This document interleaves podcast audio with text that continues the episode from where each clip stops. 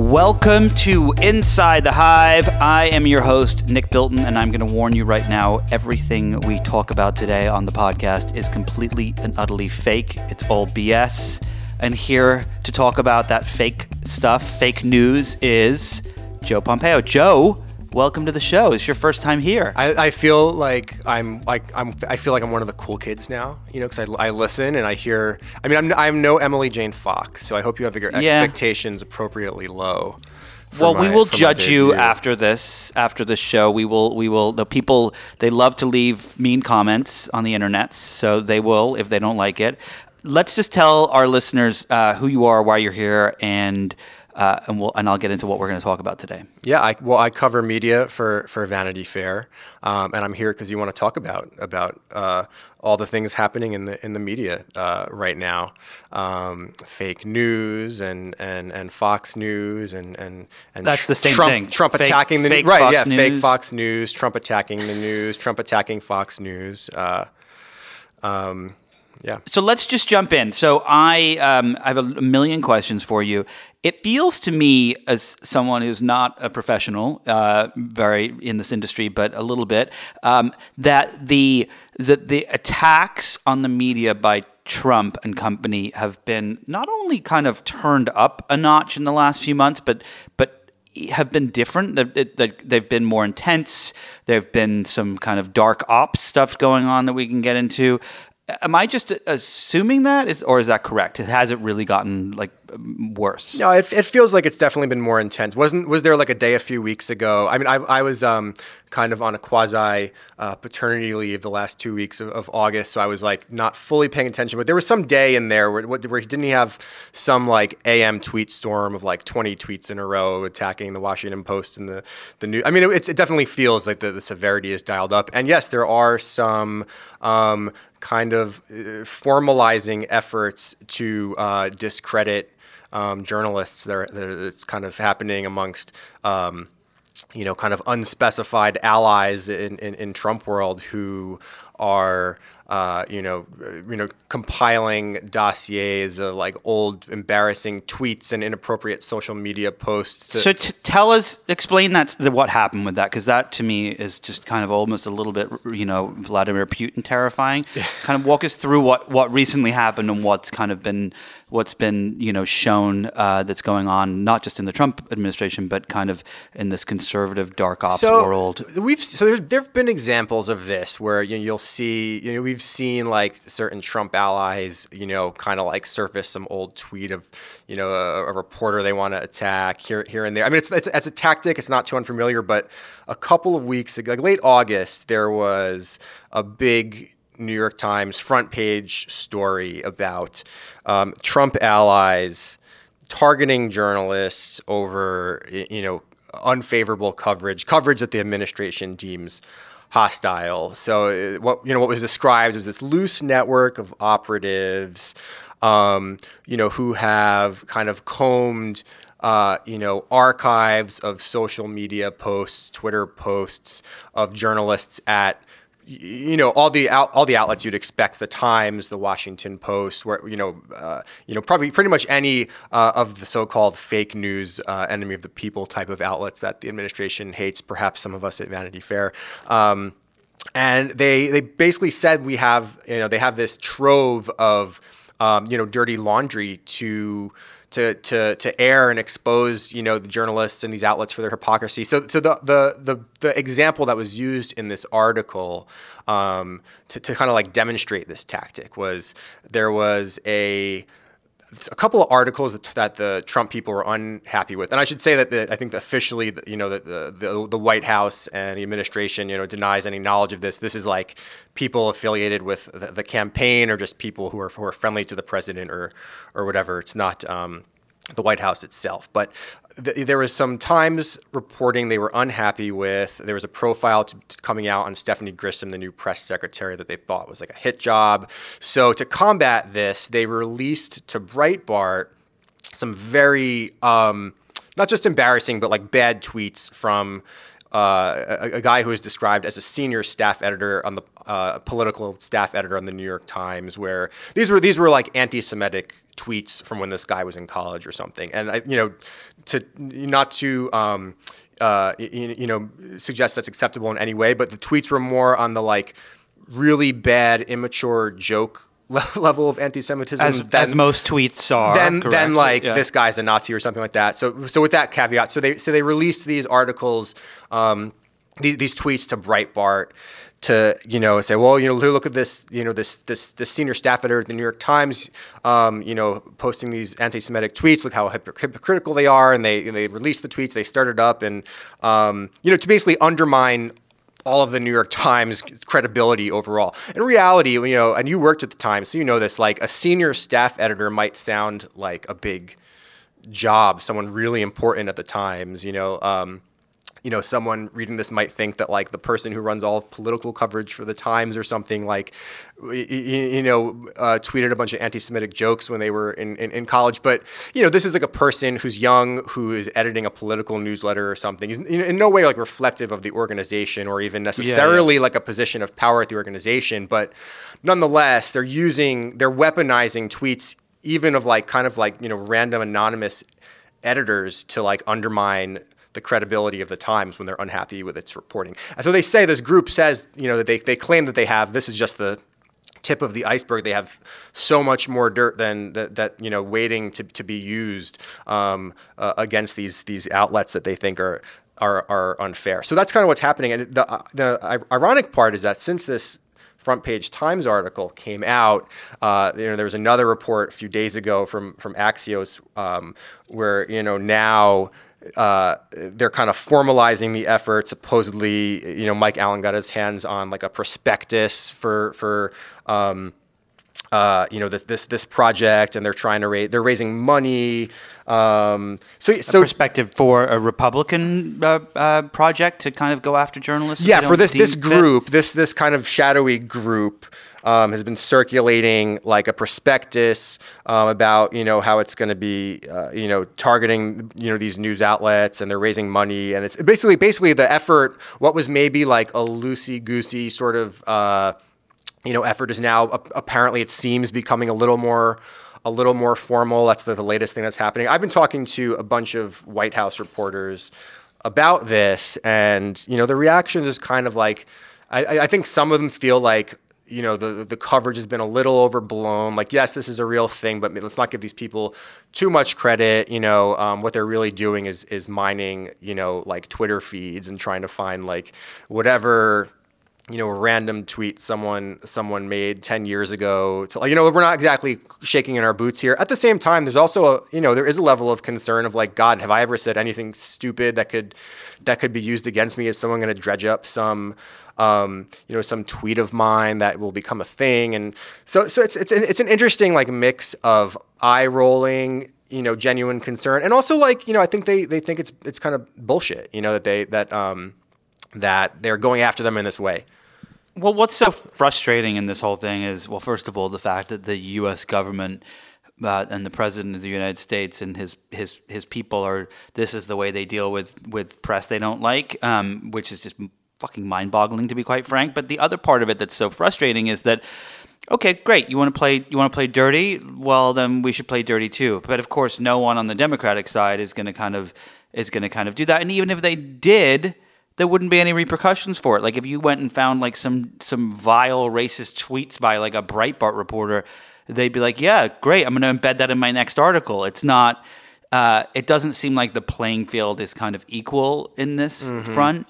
Well, I think uh, that you know what, and this is to play devil's advocate. What um, the pushback to that would probably be, well, what about Media Matters? That's what they've been doing uh, to conservatives for, for, for years now, right? This is kind of the same tactic, but with no results, right? Some, I mean, sometimes at- results. You know, some people would cre- say that uh, Media Matters helped topple. Um, you know, they led uh, advertiser boycotts against like Bill O'Reilly and stuff. You know, some sometimes results. More recently, you're right though. In the beginning, maybe Tucker so Carlson would. You know, Tucker Carlson yeah. gets caught saying all these vile things about like underage girls and just, I mean, just awful stuff. And you know, he's like still has his own popular TV show. So I don't know. I, I, I see what you're saying, but I also think it, it kind of reminds me of the Al Franken um, Right. incident where, you know, Al Franken is, you know, all of his cohorts come after him, tell him to resign, and and you know, and, and when he gets uh, accused of uh, being related to Me Too stuff, and Donald Trump's response is, "She's too ugly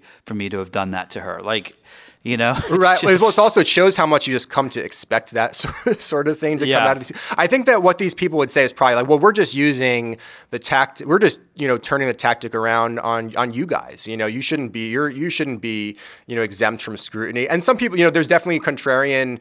Uh, you know, I think Jack Shafer in Politico wrote wrote a com, uh, wrote a column, a kind of a uh, classically uh, contrarian Jack Shafer column about how you know journalists uh, tweets that uh, should be fair game. I think Hamilton Nolan wrote something pretty similar on on Splinter. It's, it's interesting. Sometimes there's like a um, a unification of like lefty and righty viewpoints around these things. But I, I just think that's the pushback that someone in this group would probably give you. You know, is that well, this is what the media has been doing for, for years. You know, and we're just uh, Yeah, yeah. we're just turning it turning it around on you guys now.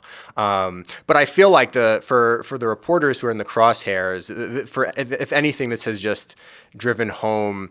You know the fact that they for the ne- until the election are just going to be it's going to be all out war basically. You know with Well, that with was Trump that was people. my next my next question was you know when you look at the election um, and the attacks on the New York Times, for example.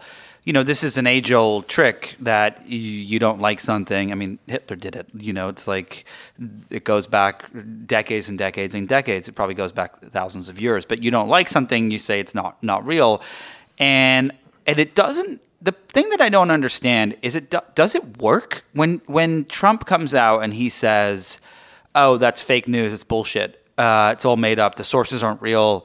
Uh, they don't have real sources. The whole story is just a complete sham."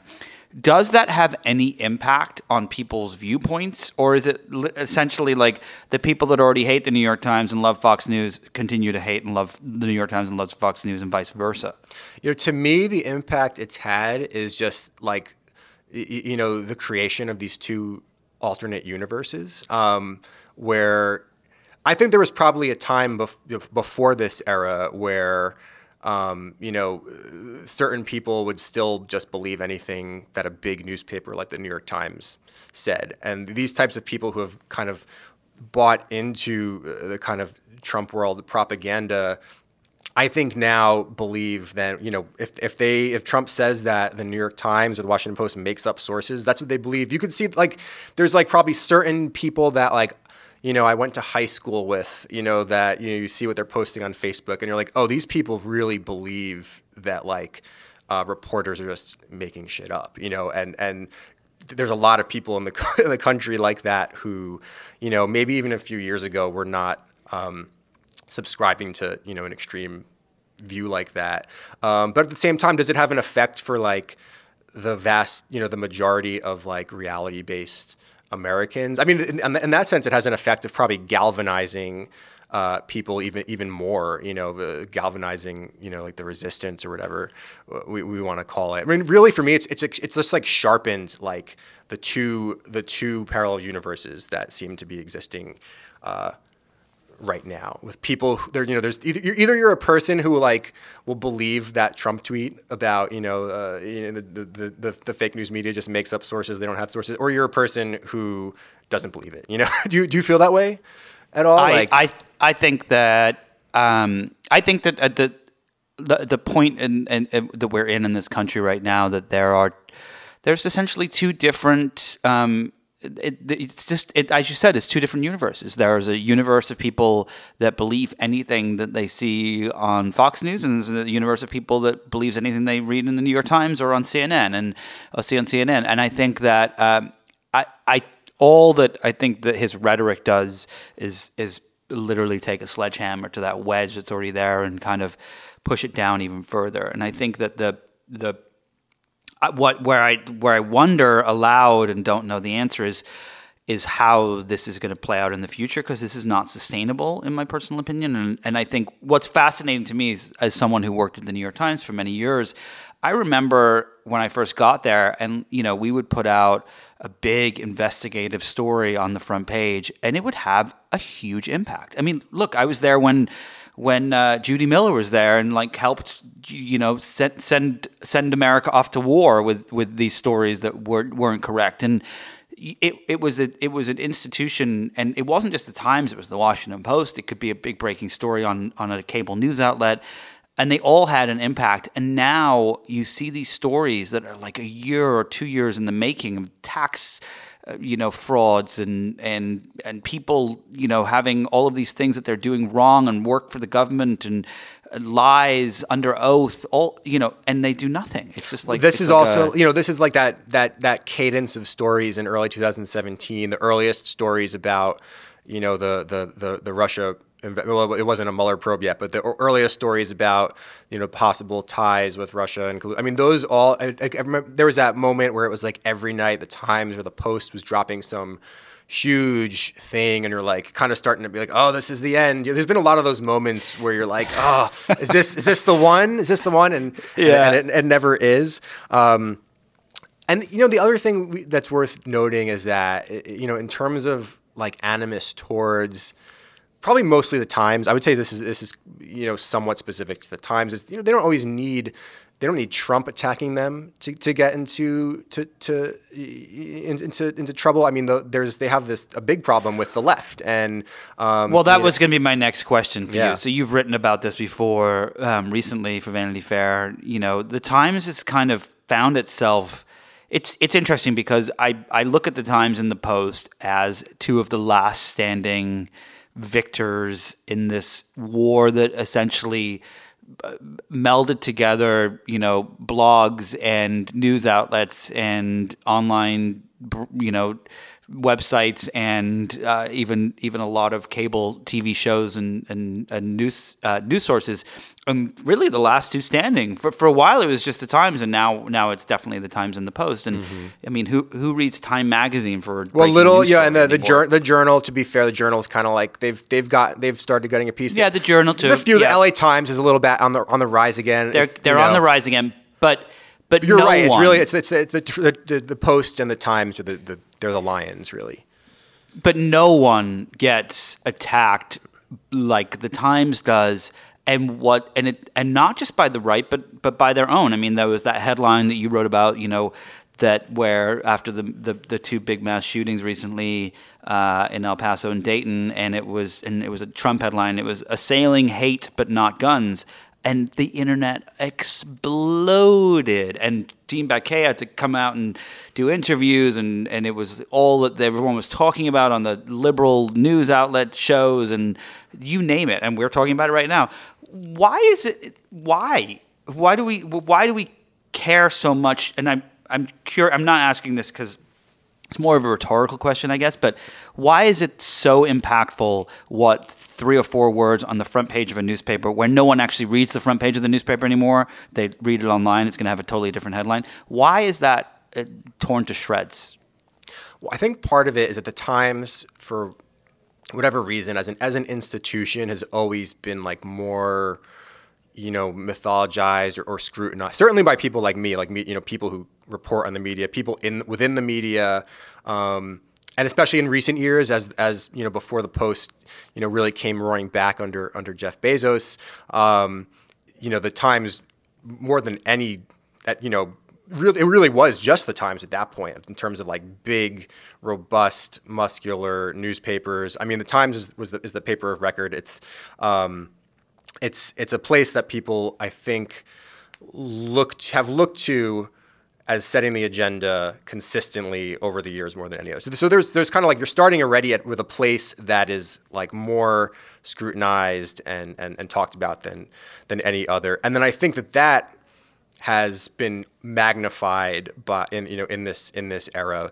Um, you know, by Trump, he you know he he he goes after every, lately he's been going after the post lot too but definitely like there's a special um, uh, hostility towards the new york times um, they have had kind of like also a track record of some really bad gaffes that people can always fall back especially people on the left they can always you know go go back to judy miller um, or jason blair um, it's kind of like this baggage they're never gonna really live down um, with with their critics. But I, I just think it's been mag- I think that's really magnified every you know more and more. And every so every time there is like some error uh, of, of news judgment or, or, or, whatever it is, or an opinion columnist tweeting something that you know uh, pisses people off. I think it's just everything is like magnified. Every, everything, the volume is like dialed up, you know, to like hundred where it used to be on ten or something like that. And I think that the Times, you know, has just like is a lightning rod more, you know, in in that way.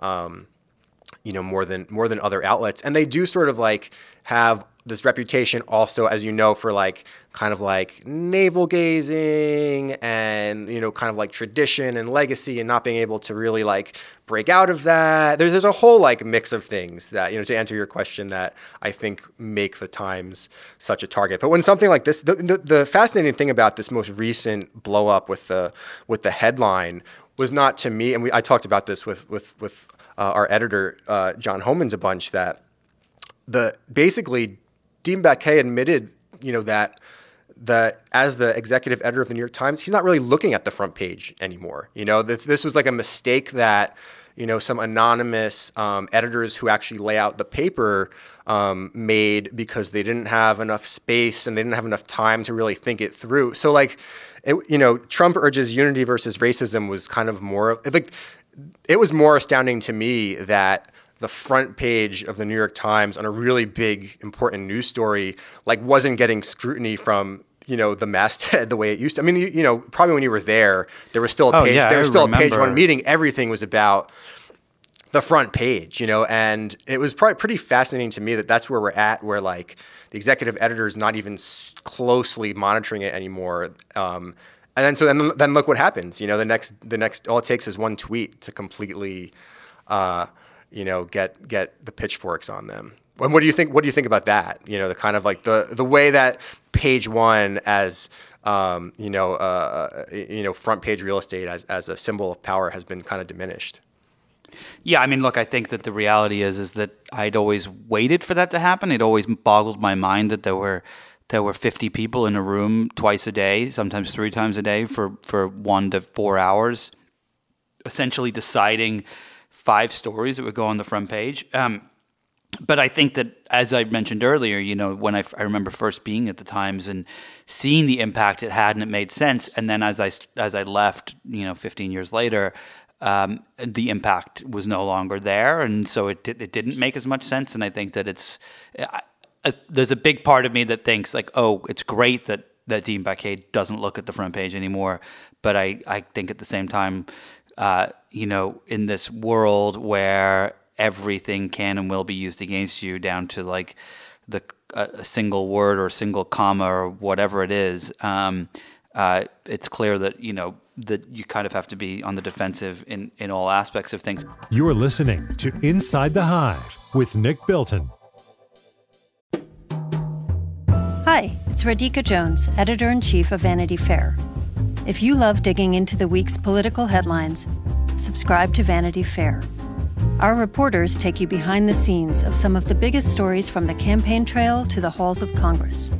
Just for our Inside the Hive listeners, save 15% on a yearly digital subscription to Vanity Fair with promo code POD15. That's vanityfair.com, promo code POD15 for 15% off one year of all you can read, watch, and hear.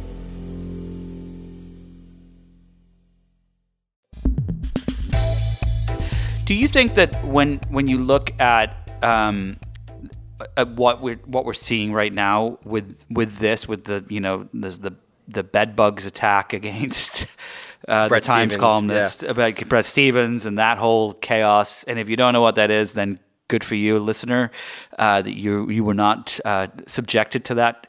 Um, but do you think that it it's it doesn't seem like when you look at the, the landscape right now, it doesn't seem like it could get any worse, but yet it keeps getting worse. Do you think that what's the future of this all look like to you? Like, what is the future of media in the next like couple of years during the election look like? Does it just get dirtier and dirtier and uh, and more ridiculous? And do you think that eventually there that there could be a moment in time where we there, there's something that fixes it, whether it's a technological thing or people are like, I'm sick of watching Tucker Carlson or I'm sick of watching Rachel Rachel Maddow or whatever it is. Is there going to be some sort of pushback or something? So I think you're asking this question from the perspective of like credibility and trust versus uh, the news business like business models, which are also in, under in, in trouble, right? Well, You're- not just not just credibility and trust. I think it's I, I think that the problem I have, and this is and and I would love to hear your take on this, but my problem, and I've said this before, with media today is that I think it it predominantly there are incredibly important stories that come out and and you know as someone who covers tech uh, and has done for a long time like all the reporting on facebook was was astounding and needed and led to congressional hearings and will probably lead to some sort of regulation fingers crossed uh, but at the same time like when you look at like political stuff and even cultural and so on it feels like the media does more to divide than it does to unite than pretty much anything uh, other than Donald Trump, of course. Right. And and I yeah. And so then my question is is is is this just is this the world we live in, or will will it change at some point? Yeah, like will it will there come a time where those those however many people actually um, you know believe what the New York Times writes again, or have they will they just forever believe that uh, the mainstream Yeah. media is fake news? I, that's such a you know it's, just, it's so hard to answer that question. I, I hope I think in my mind like there is a part of me that just is wait and as a lot of people are just waiting for oh eventually things will get back to normal right you just kind of feel like someday this will all this will all all correct itself um, you know, I think a lot of this depends maybe on what happens with the with the next election, what our what our uh, government looks like, who who is who's running the country.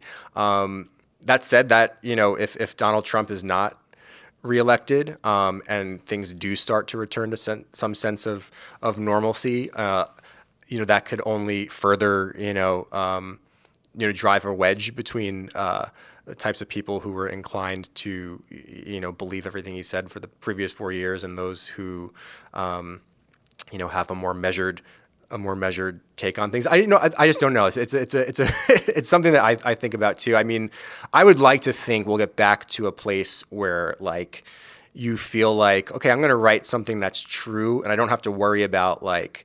50% of the American public thinking I'm like a piece of shit who's like a liar, you know, making making stuff up.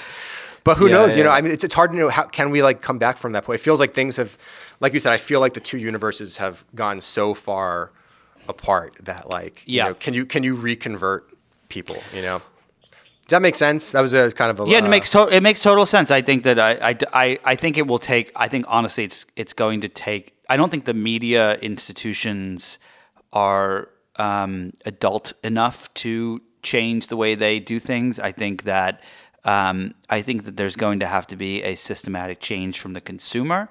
And for me, I feel it like I, you know, I don't watch cable news anymore, any of it, period, because I think it's all just there to suck away my life and my time and and uninform me in many respects. Um, Well, let's also go back. You know, I Uh, stopped a while ago, probably maybe a year ago or more. I, I pretty much stopped. Remember when you were like when Twitter was first catching fire, and you were a journalist, and it was like you have to be, you can't just like tweet out a link to every time you publish a story. You have to be engaging and responding to people and being part. Like that was the what you were supposed to do for a long time.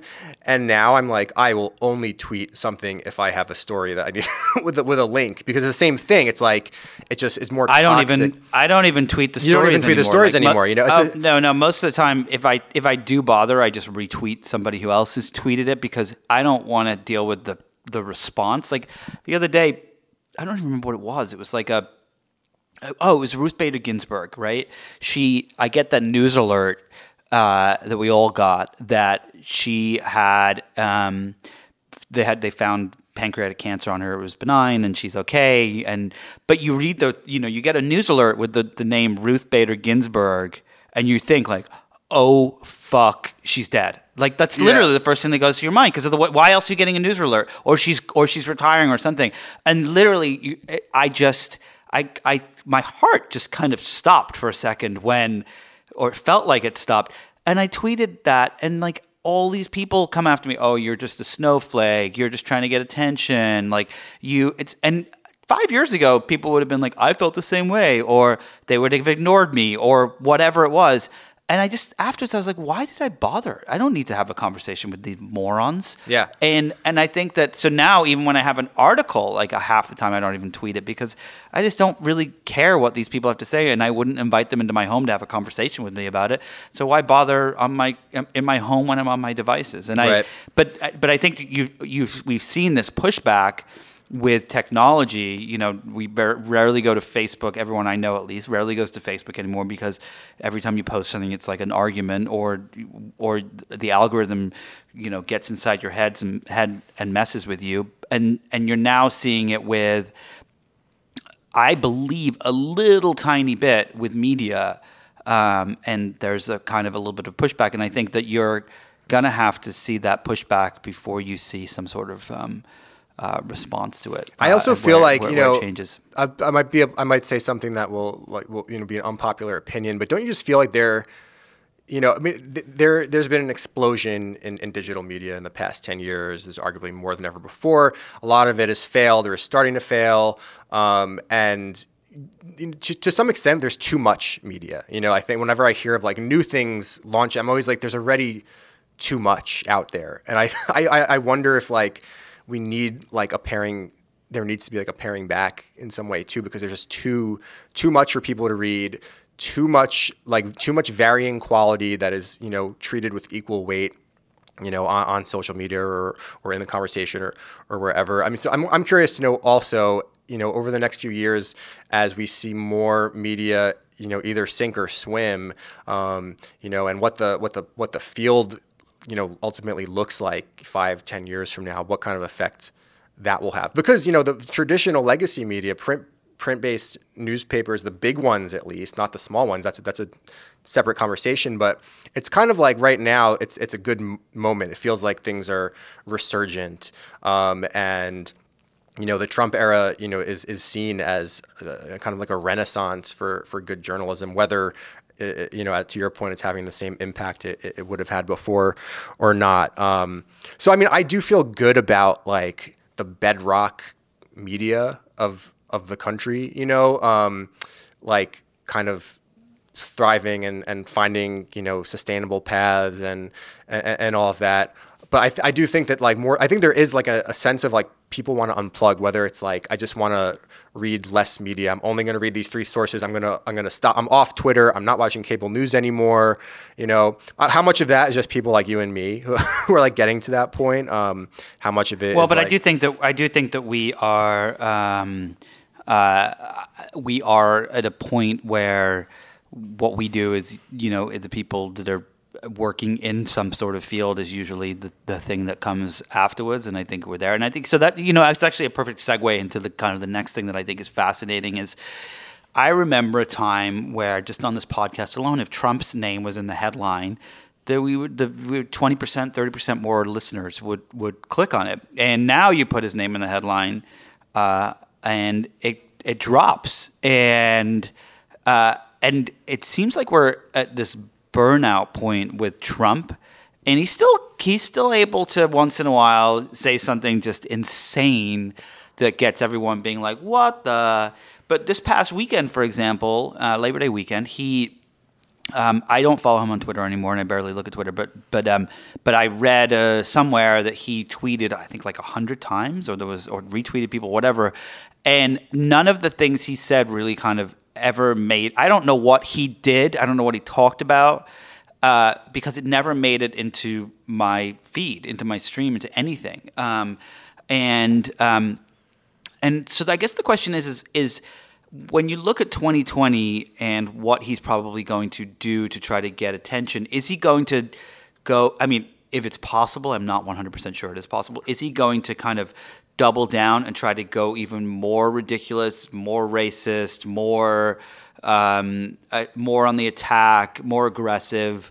Uh, is he going to have to change strategies to get more attention? Because as we just talked about, you know, if his, if if his name in the headline is reducing clicks and listens and so on, the media will will be like, oh, well, people don't want to read about that, so we're going to kind of change it a little bit. And Uh, do you think that it's going to have an impact on him, this kind of Trump slump, as we call it? You know, I don't know. I think you know the. I think that the Trump the Trump bump, you know, which after the election there was like just, you know, like you said, it was just traffic, you know, galore and an endless appetite for anything about the current political drama. I, I've always I wonder when I was thinking about this this question earlier, I wonder like how much of you know the type of traffic you were seeing was because of the type of story. Like I feel I wonder how much um, of the bump ultimately had to do kind of like with the Russia story, which was kind of like the arc of the first two. I mean, part of it was just that after the election, there was a lot of like you know sh- people were shocked and they were rushing to buy subscriptions to the to the New York Times and the Washington Post or wherever, and um, you know were just consuming any any piece of political coverage they could. But you know there was this rollicking political thriller that was also unfolding, and I, I think that probably I don't know if you agree, but I, I would think that kind of really captivated audiences and drove a lot of a lot of the traffic around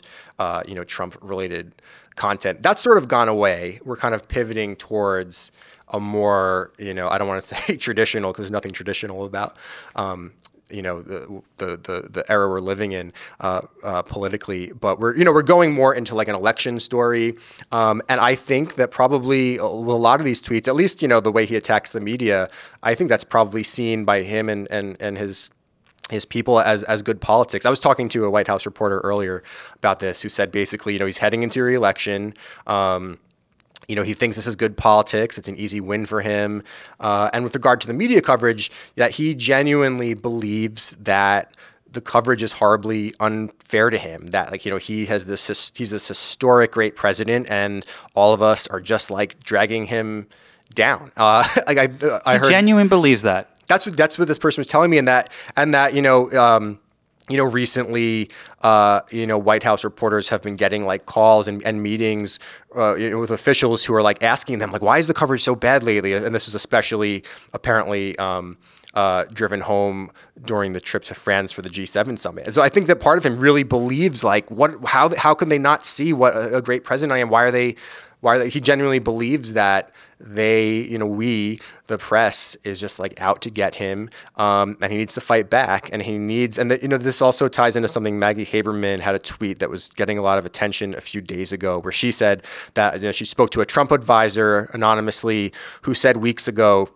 I'm reading her tweet now that uh, the president, whose own approval ratings have stayed upside down, needs voters to feel negatively not just about his opponents, but about longstanding institutions. So, so that signals to me that yes, like this is attack mode. Um, uh, so I can, I, if I was a, a betting man, I would guess that it probably continues to escalate and get you know, if not worse, at you know the same level that we're seeing lately uh, with his attacks on on the media and and others. Do you, do you agree? I, I, I totally agree. I just I just I, I the it's like how much I remember as a kid, as a teenager. Um, and uh, I must have been I don't know 12, 13 years old. I was like a you know a boy, and my friends, uh, all my all my male friends. One of them, like one of their older brothers, had gotten this video tape called "Faces of Death." Oh and yes, yeah. This, I remember yeah, seeing this, that at like Blockbuster. You know, like yeah, the, like, and it was this like revolting video of people dying, like whether it's like in car accidents or I mean, you can get them on YouTube. It was now, a whole series, like, right? There was like a series, but it was a whole yeah. series, and it was a whole thing, like a cultural thing in the '90s, and and and there was like some pretty brutal stuff on there. And I remember the first like watching the video, and I was like a young kid, a teenager. I shouldn't have been watching it, but I was anyway. And I remember the watching the first video and being like, "Oh my god!" totally freaked out. And like, and then and they're they're short clips, and I remember like 20 minutes in and you've watched like 40 of these already and i was like bored uh, and it was just what didn't have any impact anymore because it, it just became this like this media thing that, that meant nothing and i like i was like i, I don't really want to watch this anymore it's not that much fun uh, and i don't feel like it was awful to watch, but it just it didn't have the awful impact that that first video did. Right. So Faces of and Death I, is is like Trump tweet fatigue essentially. It's Trump everything fatigue. Trump I feel like, yeah, and I remember like you just you, you, I mean, my friends and I talked about it years later about how you know how a stupid those videos were, and I can't believe someone actually made them and they had them in Blockbuster of all places. But uh, but uh, that we that the impact went away very very quickly. You got that quick media fatigue, and you you know you you see it when you go to the news now. You, you you don't click necessarily. I remember in the beginning, I think a big part of the reason everyone was so intrigued by by him in the beginning was because we had this belief of, oh well, maybe he just said it to become president, and then when he's president, he won't do it anymore. Well, that's course, that's what what, I was, do? that goes back to what I was Yeah. saying. It was like there's Yeah. we're just not as shocked by the other the other So we're not shocked. Yeah, The I- the- I- I- yeah. the other great like um, you know journalistic i don't want to say like innovation but um, you know there, there's this kind of like this genre of of you know white house gossip where it's like a washington post story with like 17 sources describing this crazy like blowout or, or see, you know those that was kind of like those stories were such a hot thing. I feel like those you're not you're not like seeing those as much anymore. The russia story's over. Um, you know, I think you know people just kind of like sick of seeing his tweets. But that said, you know, the election is gonna, you know, traffic. No matter whether it's Trump or like Romney versus Obama, which is you know, uh, you know, it feels like a total snooze com- comparatively. Traffic's always much higher, and I think you know, I wonder, you know, if the election in general, like the you know, as we get closer to to um, the real like fight for the you know the Democratic nomination and then the general like I think that will revive, you know, I think that that, you know, audiences will, will definitely come back for that. And Trump's going to be a part of it no matter what. The, the the the thing about the era we're in is that like every story, almost every story has some Trump angle to it, you know. Um, it's inescapable. Uh, this is what was so funny about um, you know, when I reported earlier uh, this year about what would the um, you know editorial page editor of the New York Times, James Bennet, do if his brother um, entered the race, uh, Michael Bennet uh, entered the race for, for for the Democratic nomination, and the Times said you know he'd have you know he'll he will step and he has done this since since this actually happened. He will recuse himself from all you know like 2020 related coverage, and you're kind of like well that seems like everything you know like a series on climate change, a series on this or that. So I I I agree with you. Like there's there's fatigue. The Trump headlines, the Trump SEO is not doing what it used to. Um, but I feel like this this election is gonna, you know, the closer we get and the more of a battle it becomes, um, I, I feel like we're gonna see some of the fire come back in terms of like people wanting to read and you know a voracious appetite for for, for political Oh, God, I content. hope not. I hope not. I hope. I, I hope that. But it'll yeah, be more. I but it won't just be Trump though. It'll it'll be like Trump versus Democrat, it- Yeah, yeah. it could be. It could be a Bernie Sanders bump. It could be a you know uh, who, who who who's a Democrat maybe that might replicate some of that.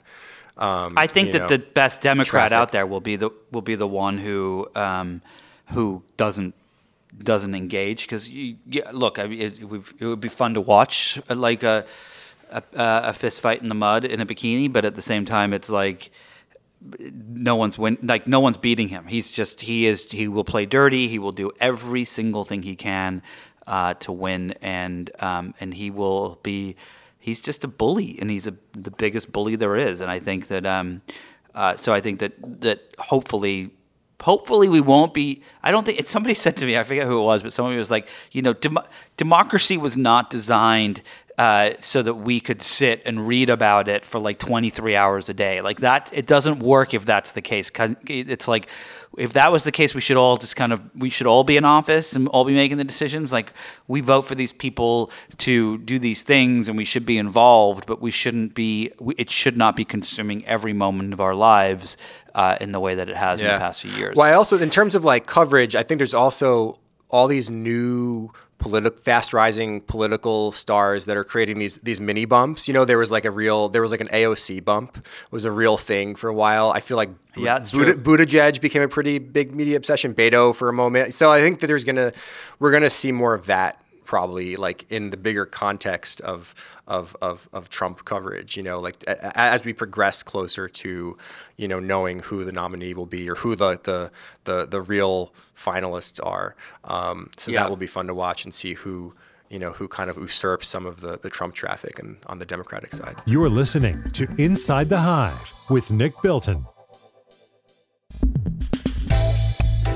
Do you think? Um, okay, so I want to move to, to one last topic before we let you escape and go back to your reporting. So there, there was a story this week uh, by uh, Mike Isaac at the New York Times, and there's been there was another story about DARPA, um, and um, th- uh, there's kind of like a.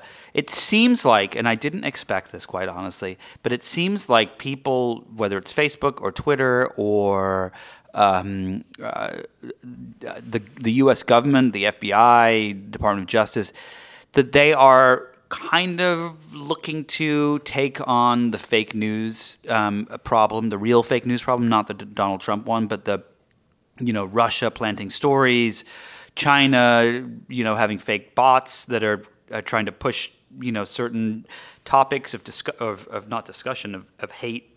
It seems like um, we are now kind of entering a point in time where fake news, and I say the real fake news because th- there is a real version of it, um, is going to be kind of, it's going to become uh, it's becoming kind of a weapon. And um, the fact that the U.S. government said uh, this past week that they were uh, they were putting together teams to kind of try to build AI to stop and spot and so on, and the fact that there's been meetings with um, federal officials at you know tech headquarters at Facebook and Twitter and places.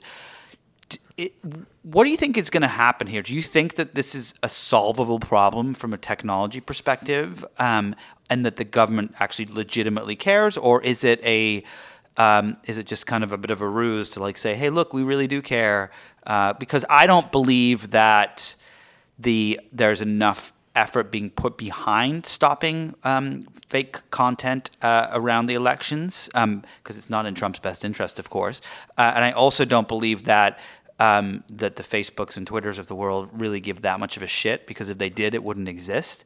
Um, so I'm curious what you think. Do you think that this is actually going to be something that we're gonna is going to have a massive impact on our, on our media consumption in the next 18 months, or is it something that um, might end up actually being stopped? We don't know enough, I think, yet about these discussions. Or I mean, the the, the Bloomberg article about you know the Pentagon, uh, I guess, kind of furtively uh, so far to you know going after fake news. When I first saw the headline, so the headline is U.S. unleashes military to fight fake news, comma disinformation. So I was thinking originally back to like the fake news circa 2016, which is like you know not necessarily like it, it, it, was more like disinformation. It was it was like you know um, Russians creating a page to like attract Democrats and posting like you know kind of content that was like maybe factually incorrect or it wasn't like you know that's kind of wasn't that what fake news was in 2016 it was more like misinformation misleading biased content uh, masquerading under the guise of credibility on on Facebook. Actually, this article it's it seems to be they're literally targeting like deep fakes and like you know manufactured videos to make it look like politicians are saying things they're not. And that that to me looks like what this effort is about. And because at first I was like, how do you stop just like biased type of fake news content or like you know misinformation type fake news content on Facebook you know? But this is literally like they're using algorithms to look at like people's like facial expressions or like articles of clothing to like determine if they're real or like doctored. And that was like a whole different dystopian type of um, operation to me. So i don't know how that like technologically speaking that i don't know how that works and i don't know you know if if the government, the Pentagon, is able to identify, you know, these deep fake videos or whatever, like, is it then on is it then on them to like go tell Facebook to like get or YouTube to get it off the platform? I, I just don't know. I don't know how it would work. Do you have any sense of like, you know, how that would actually work if they they identify, you know, um, Nancy Pelosi speaking with a slur when when really uh, she wasn't, right? How do they what what then happens like to to get that video well, off the internet?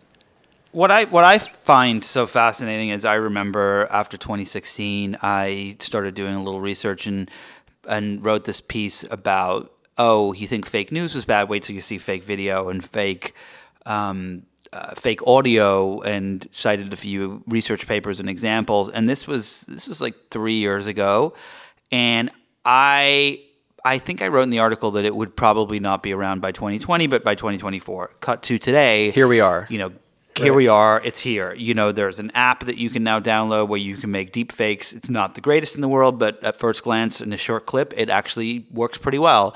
There's the guy who does these deep fakes on YouTube of like Bill Hader doing impressions of Arnold Schwarzenegger where his face becomes Arnold Schwarzenegger, but you can't actually tell because it happens so seamlessly.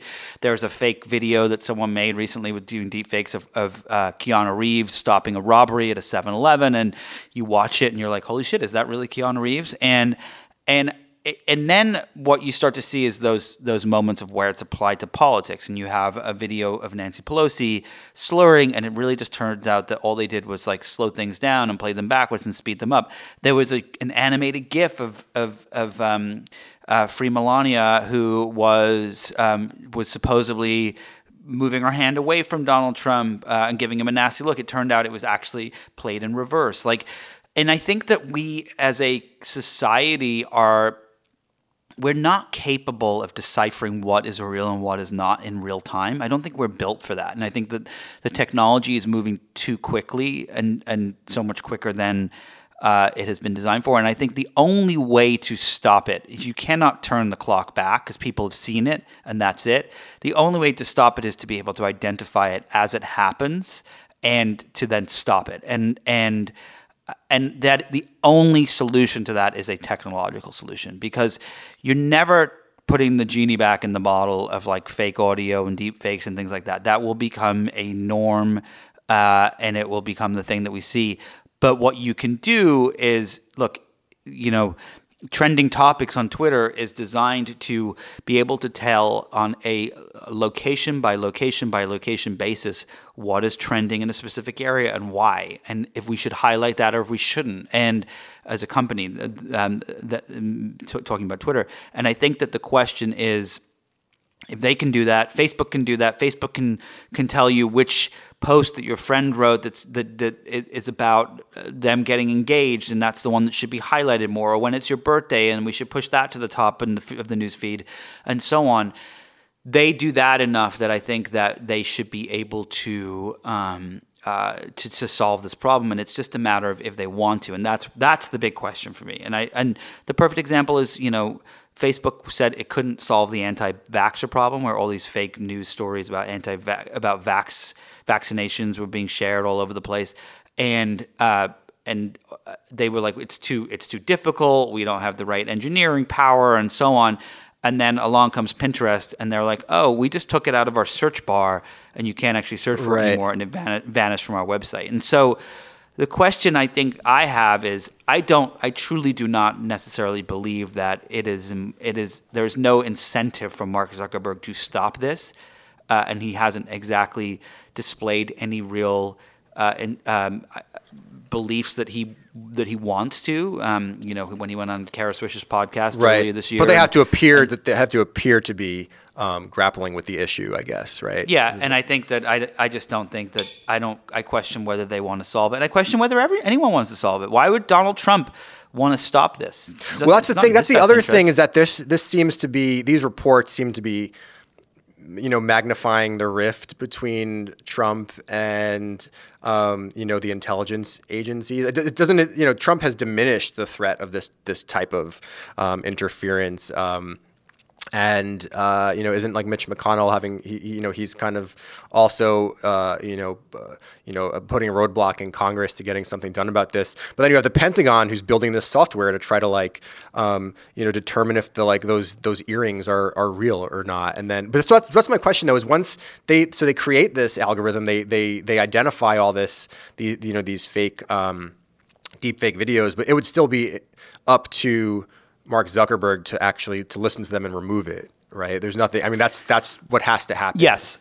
Yeah, it's uh, unless uh, I think that if the government gets involved and they legitimately are trying to stop it, then I think um, you kind of have to listen, probably, right? I mean, they would they could probably have some sort of impact, yeah. but um, but I don't necessarily. I you know the the thing that I've heard time and time and time and time again, which is the most nonsensical pile of crap, is that these technological platform these technological platforms are just a reflection of society, and I think that's bullshit, honestly. And um, and it's just a it's a scapegoat uh, way of saying, well, we don't have to deal with the problems because that's just what society is like. And in reality, That's not what society is like. Um, you know, uh, you you get to read people's facial expressions when they talk to you. You can tell if they're lying. You can you can determine if someone says a building just blew up down the street and the building's not on fire. You can be like, uh, I don't think the building blew up. And there's all these things that are built into face to face interactions that are not built into technological interactions. And um, and I think that. Uh, these these platforms have never had any incentive to to fix them, and so it's going to be really. I think it's going to be really interesting to see what happens in the next um, in the next six months leading up to the election, and then and then for, for real when the election happens. Mm-hmm. Uh, so in your I, so you I would hope. you would predict that we're going to see like um, videos flying around oh, Facebook of be... Bernie Sanders, you know, like dropping the N word, or Elizabeth Warren's, you know, saying this crazy thing or that, uh, coming from you know um, Russian troll farms and you know, there's going to be a lot of talk about it, but we're not going to actually see real action from from from Facebook uh, or or whoever else to eliminate this sort Here, of content.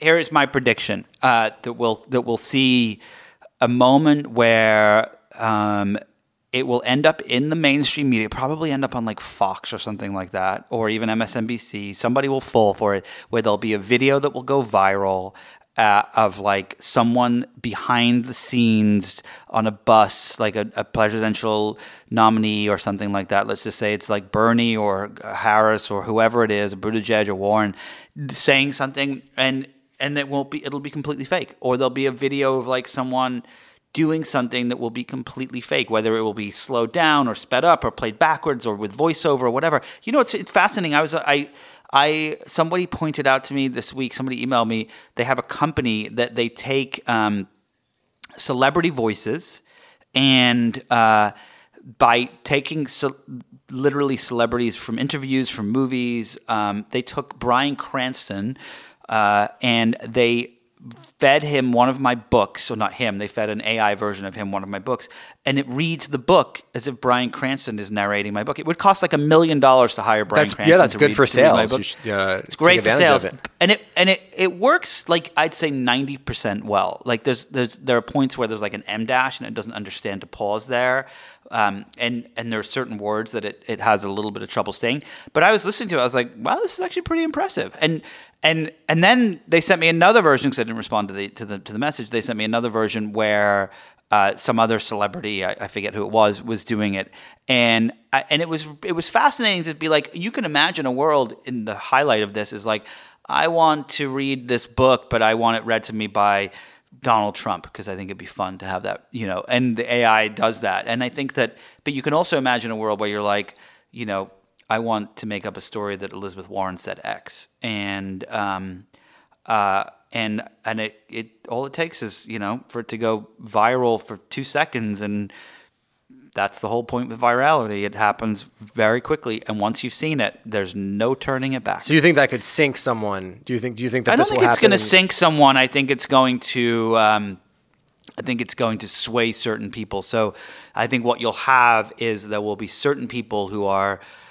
Republicans, for example, or even Democrats or whatever, but let's just take a Republican who doesn't like Trump anymore and voted for him in 2016 and is on the fence about maybe voting for a Democrat or an independent or whatever, and um, and sees one of these videos and believes it and says, you know what, I'd rather vote for Trump. Right. And it'll be a topic. It'll be like a topic about abortion or you know something racist to try to get black voters or whatever it is, um, and it will have an impact. And um, and I don't I and I think that we'll fast forward to 2021, and if Trump wins, which is highly likely, uh, because everyone's already believing the bullshit polls, uh, which I don't think anyone should trust or listen to. The poll is saying um, that that he's he's uh, you know oh, that disastrous. He's down in he's the done, polls. Done like, for. give me a break. Like it said that that leading up to, to, to the election in 2016, and look who's president. Like.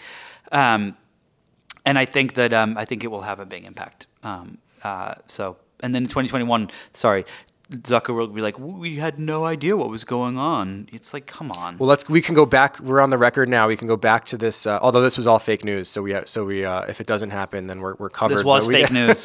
but we can go back. We All can right. go back, and you know, you heard it. You heard it first from from Nick Bilton. You heard it first. Uh, um, all right. So, last question for you. Uh, just a little fun one, not really media related, but who, if you had to guess right now, as we're kind of getting ready to go back into some more, some more of these debates and whatnot, who do you think is going to be up on stage uh, across from Trump when it comes to the the, the final uh, debates, the final presidential election? I, I have no actually, you know, informed or smart opinion on that. I wasn't it wasn't it lately? Isn't it like isn't right now this moment? I know. Uh, um, uh, this week in time isn't isn't like Elizabeth Warren kind of kind of surging. I mean, I feel like It's- I feel like it's go swinging towards Warren and and Bernie. Um, and I mean, it's funny. Some of it's it's amazing how quickly you know. I mean, you've seen like th- there was there was the moment of of bet of of Beto, um, y- you know, which which we were a part of, obviously. And then it was like before you knew it, this like Buttigieg just like you know crushed him down and like you're like who's this this this this mayor and then he's like so quickly became uh a thing you know? And then i feel like i'm hearing about him less but I, I but i do feel kind of like the ultra progressive but also like seasoned democrat people elizabeth warren and bert it feels like right now that's where the momentum is going. But but it's like so i mean it's still so it's not far off but it's far off enough in the sense that like things change so quickly that, you know who i mean who knows what is going to happen next week um, let alone in a few months you know in, in, in months from now um, so I don't know, Well, but I just feel I- like right now, what do you agree like, that it feels like there's kind of Yeah. a, a Warren Bernie upswing? I think it's Warren, Bernie, Kamala. I think Yeah. Buttigieg is, is less so, uh, but you know, I don't. I was just it's astounded that he got he became as much was there. There was like a day where he was um there he was rumored he was a here in the Condé Nast building. I, th- I think. I mean, he just became, he just like kind of blew up so quickly. Uh, that was really that was really like amazing because uh, you know people had to learn how to pronounce his his name. but that even feels like it's that already feels like it's receded. So let's see. So we'll see. So um, We'll see. We'll see. no Uh, my, prediction my, from me. No, you you make all the predictions on this on this show. My my guess is my guess is that it's going to be uh, it's going to be a Democrat versus a Republican. So we it's oh not not a real Republican, a fake news A fake, one. yeah, fake Republican. Joe, thank you so much for taking the time today. It's been fascinating. I look forward to having you back on after the election. Hopefully, Ruth Bader Ginsburg is still a Supreme Court justice and Donald Trump is being voted out. We will find out then. Uh, thank you. Uh, thank you for doing this. It's Thank you. great. Thanks to my guest today, Joe Pompeo. If you enjoyed this conversation, and I'm sure you did if you're still listening to me blabber away at the end of this podcast, be sure to listen and subscribe to other great episodes of Inside the Hive with Nick Bilton. That's me. You can find these on Apple Podcast Radio.com or anywhere you get your podcasts. And don't forget to leave the best review you've ever left for anything in your entire life while you're there. Thanks to the folks at Cadence 13 for their production work. And thanks, of course, to my sponsors, Away Travel and The New Yorker. Please support them the same way you support this podcast. I'll see you next week.